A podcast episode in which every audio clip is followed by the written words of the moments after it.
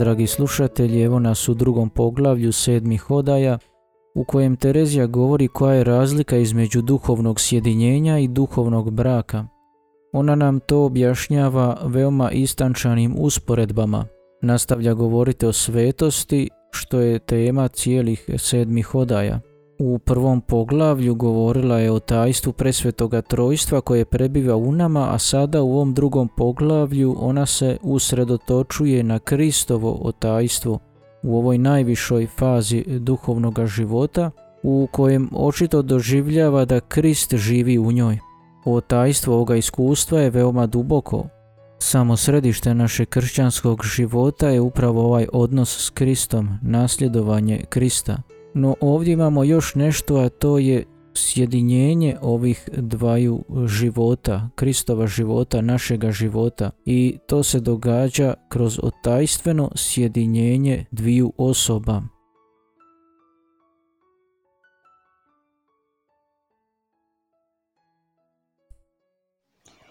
Počnimo sada govoriti o božanskom i duhovnom braku, a mislim da se ova velika milost neće potpuno dovršiti dok živimo, jer dosta je udaljiti se od Boga i odmah se gubi milost. Prvi put kad Bog udjeli ovu milost, gospodin hoće duši po predođbenom viđenju pokazati svoje presveto čovještvo, zato da bi ga ona dobro upoznala i da bi shvatila koliko je veličanstven dar koji prima Drugim će se osobama možda drugačije pokazati, ali ovoj o kojoj govorim, gospodin se ukazao odmah poslije pričesti u velikom sjaju, ljepoti i veličanstvu, kao što je bio nakon uskrsnuća, i reče joj da je došlo vrijeme da se ona brine za njegove stvari, kao da su njene vlastite, a on će se brinuti za njezine. Reče joj i druge riječi koje su više za čuti nego li za izreći. Možda će se činiti da to za onu dušu ovo nije bila novost, jer joj se gospodin već bio ukazao više puta. Sada je to bilo drugačije, bila je van sebe i jako prestrašena, Prvo, jer se to viđenje dogodilo s velikom silinom, drugo, zbog riječi koje joj je rekao i na kraju, jer u nutrini svoje duše, gdje joj se ovo viđenje dogodilo, nije nikada imala drugih viđenja osim onoga o kome sam govorila. Trebate znati da je vrlo velika razlika između viđenja u prethodnim odajama i viđenja u ovoj odaji. Razlika između duhovnih zaruka i duhovnog braka je kao ona između dvoje zaručnika i onih koji su oženjeni, te se više ne mogu rastati. Već sam rekla da koristim ove usporedbe zato što nemam drugih, prikladnijih ali treba držati na pameti da se ovdje ne misli na tijelo, baš kao da se duša ne nalazi u njemu, ne misli se ni na što drugo, doli na čisti duh.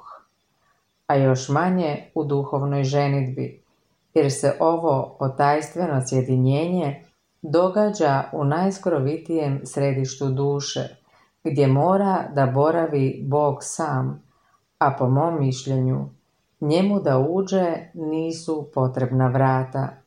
Kažem, ne trebaju mu vrata, jer čini se da kod svih milosti o kojima smo dosad govorili, sjetila i moći duše su bile kao sredstvo kojim se trebalo poslužiti kada se ukazivao u svom predsvetom čovještvu. Posve je drugačije ono što se zbiva u sjedinjenju duhovne ženitbe. Gospodin se u tom središtu duše ukazuje ne po predođbenom, već u umnom viđenju i to na puno profinjeniji način nego od onoga o kome smo već govorili, kao što se ukazao apostolima, a da nije ušao kroz vrata kad im je rekao mir vama. Tako je velika tajna i tako uzvišena slast, ono što tu gospodin saopćava duši u jednom času, da ne znam s čime bi to mogla usporediti, osim s time da gospodin duši želi pokazati u tom času kakva je slava na nebu i to na uzvišeniji način nego li u ikakvom viđenju ili duhovnoj slasti. Samo se može reći, koliko se to može razumjeti, da duša, ili bolje reći duh duše, postaje jedno s Bogom. Bog koji je i sam duh, želi nam pokazati ljubav kojom nas ljubi. Daje nekim dušama spoznati dokle seže njegova ljubav, da slavimo njegovu veličinu, što se toliko htio sjediniti sa stvorenjem, da se više ne želi nikada rastati od njega, poput onih koji su oženjeni pa se više ne mogu rastati. No, nije tako kod ove milosti duhovnog braka, jer duša u svom središtu stalno ostaje sa svojim Bogom. Terezija ovdje počinje objašnjavati razliku između duhovnog sjedinjenja i duhovnog braka, naglašavajući da su učinci to dvoje veoma različiti. Ona primjećuje da ova stvarnost duhovnog braka, koliko god je velika, ne dolazi do svoje savršene punine u ovome životu. Blagoslov se kaže može izgubiti ako se mi povučemo od Boga. Dakle, nikad nismo potpuno sigurni, pa čak i ako se dogodi ova milost duhovnog braka. Duhovne su zaruke drugačije, jer se zaručnici često rastanu. Tako je sa sjedinjenjem.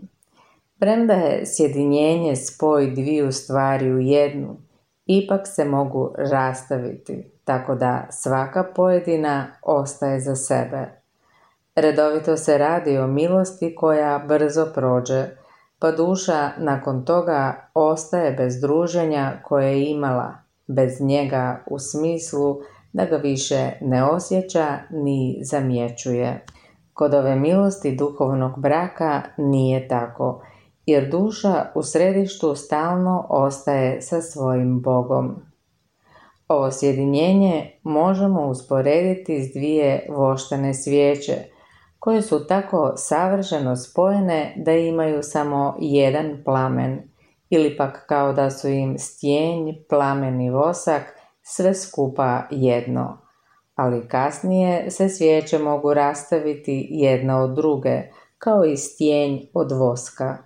A ovdje, u našem slučaju, kod duhovne ženitbe, je kao kad voda s neba pada u rijeku ili u studenac, gdje sve postaje jednom vodom, pa se više ne može razdijeliti ni razlučiti koja je voda bila u rijeci, a koja je pala s neba. Ili kao mali potočić što se uljeva u more, pa se ne mogu više nikako razdvojiti. Ili pak kao da su u jednoj sobi dva prozora kroz koje ulazi puno svjetla. Premda ulazi odvojeno, unutra u sobi sve se stapa u jedno svjetlo. Možda je Sveti Pavao kad je kazao tko se približuje i združi s Bogom, postaje jedan duh s njime. Upravo mislio na ovaj uzvišeni brak u kome se pretpostavlja da se Bog već približio duši po sjedinjenju. A apostol isto tako kaže Meni je život Krist, a smrt dobitak.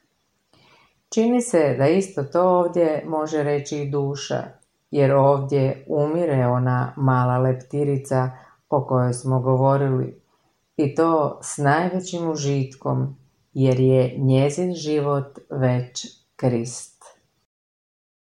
Sada Sveta Terezija koristi više slika kako bi izrazila nerazdvojivost duše i Boga, sjedinjenja naše duše i Boga u ovome stupnju duhovnog života. Duša i Bog se više ne mogu razdvojiti, duša više ne može upasti ni u teške ni lake grijehe. Da bi iskazala tu stvarnost, ona koristi sljedeće slike. To su duhovni brak, slika spojenih e, svijeća, voštanica i e, razlika između kiše koja pada s neba u rijeku i more, zatim soba s dva prozora u koju ulazi svjetlo, pa se ne može razdvojiti to dvoje. Terezija inzistira na tome da se duša i Bog ne mogu više razdvojiti. Terezija nastoji u Svetom pismu naći oslonac za to, pa navodi tekst iz prve poslanice Korinčanima, šesto poglavlje, 17. redak.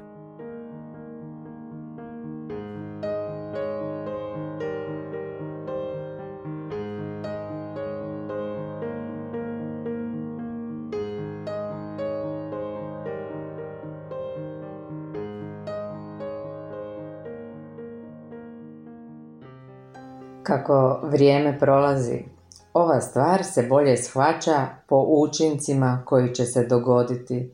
To će se jasno uvidjeti po nekim otajstvenim težnjama koje su često tako žive i tako se snažno osjećaju da se ne može nikako posumnjati da Bog daje život našoj duši.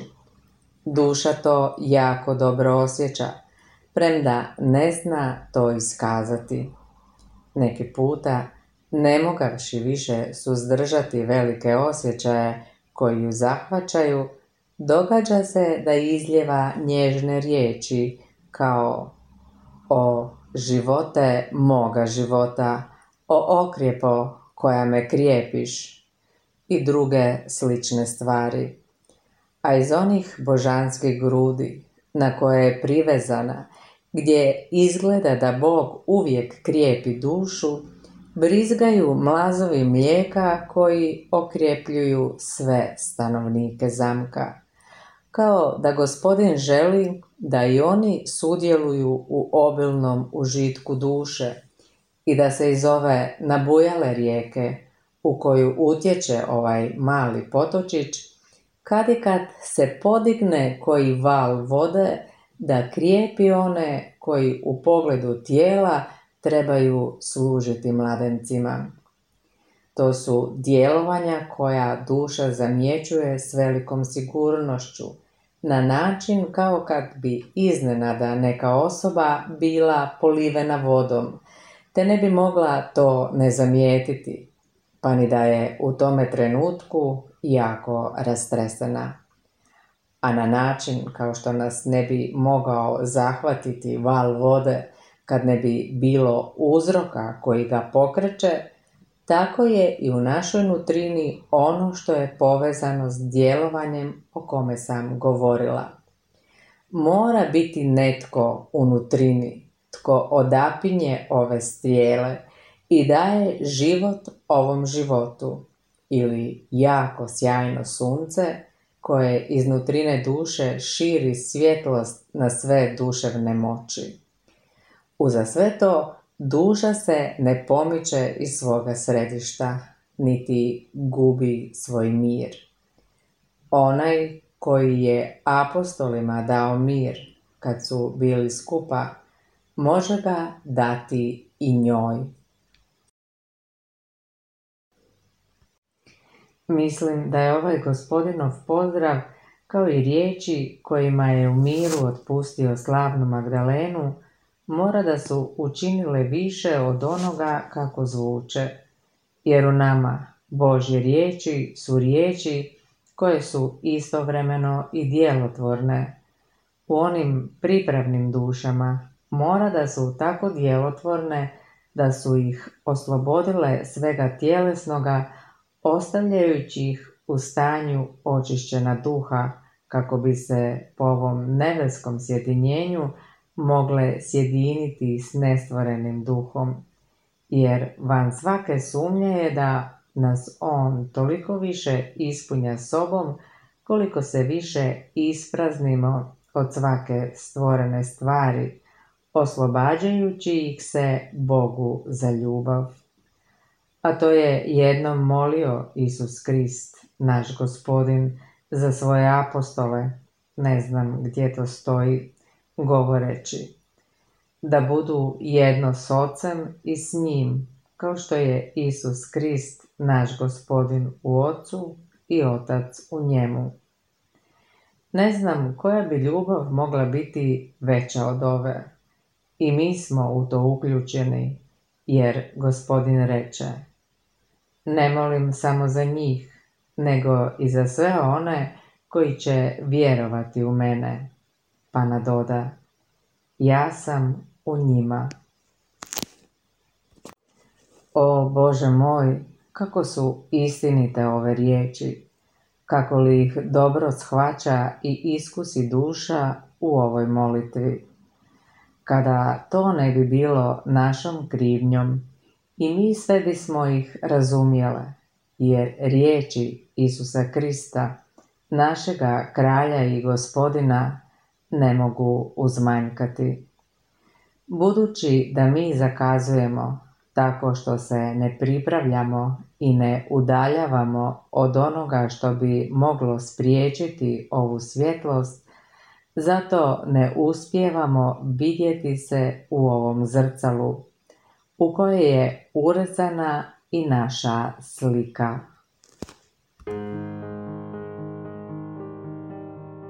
Terezija ovdje detaljnije opisuje iskustvo i učinke duhovnog braka. Ona kaže da njezin opis ovog sjedinjenja ima biblijske temelje, ili točnije kristološke. Sam Isus za one koji povjeruju u njega, dakle nas, vjernike, kaže ja sam u njima. I Terezija se ovdje želi, jadikuje da ne raspolažemo bolje darovima ove Božje milosti.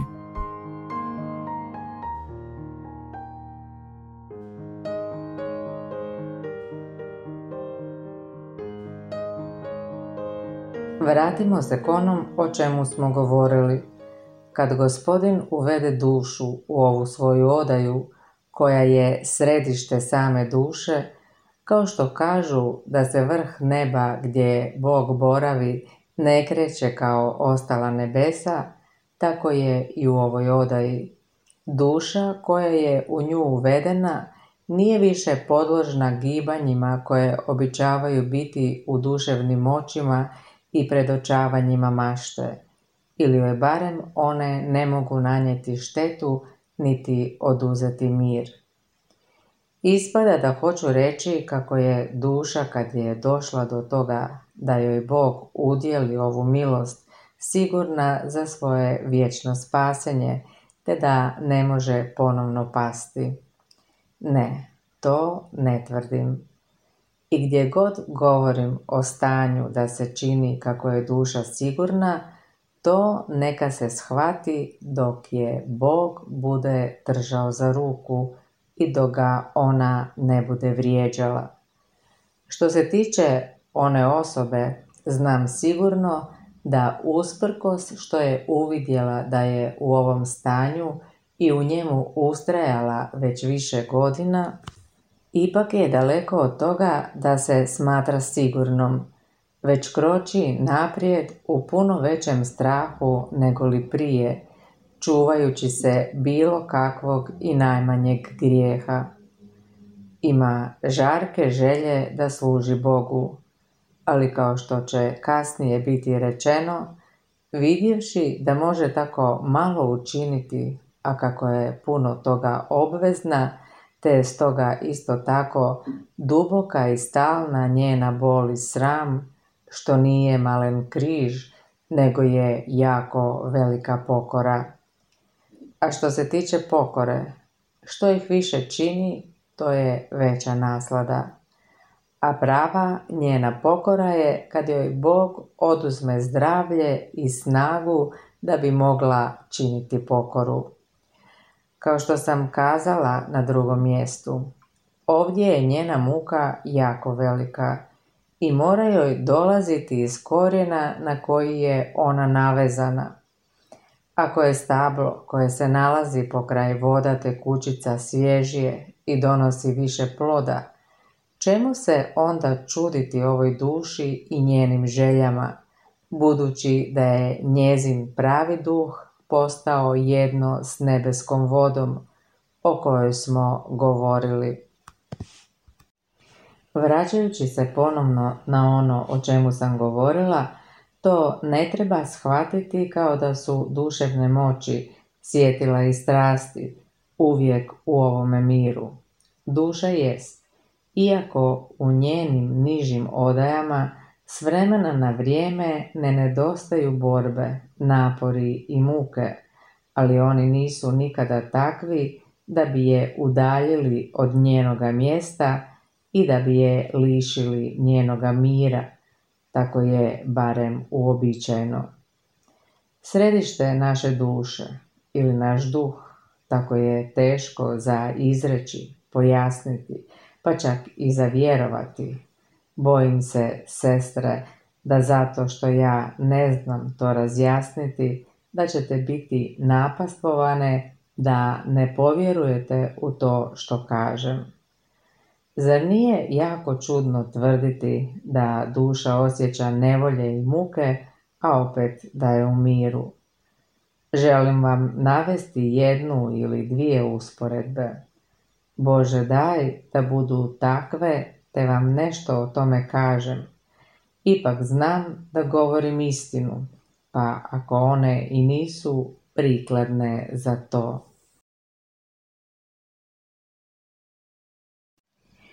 Kao što se kralj nalazi u svojem dvoru i ne napušta svoje prijestolje, zato što u njegovom kraljevstvu ima puno ratova i puno mučnih stvari, tako je i ovdje. Iako u preostalim odajama ima puno zbrke i otrovnih životinja, te se čuje buka, duša ostaje u onoj središnjoj odaji gdje ne prodire ništa što bi je navelo da se makne odande. Može joj malo dosađivati buka koju čuje, ali je ne uzbuđuje niti joj oduzima mir, jer strasti su već pobjeđene i boje se ući onamo k njoj da ne budu morale izići još više posramljene. Ako nas boli čitavo tijelo, a glava je zdrava, Neće nas zaboljeti glava stoga jer nas boli tijelo. I sama se smijem ovim usporedbama, jer ni mene ne zadovoljavaju, ali ne znam drugih. Mislite vi što hoćete. Istina je ono što sam rekla. Terezija pokušava objasniti kako, iako duša osjeća mir, sposobnosti, osjetila i strasti, osjećaji nisu uvijek u tom istom miru. Međutim, vanjske smetnje ne uznemiruju dušu. Ovdje ona ponavlja kao i u prvom odlomku ovog poglavlja da duša koja doživi duhovni brak ne osjeća sigurnost spasenja, niti je trajno sigurna od ponovnog pada. Umjesto toga duša osjeća povećanu brigu da služi Bogu, da se čuva da ga ne uvrijedi. I ona zaključuje ponavljajući da je duša u e, središnjem dijelu ovih sedmih odaja jako dobro zaštićena. Dakle, Bog je štiti i ona ostaje u miru.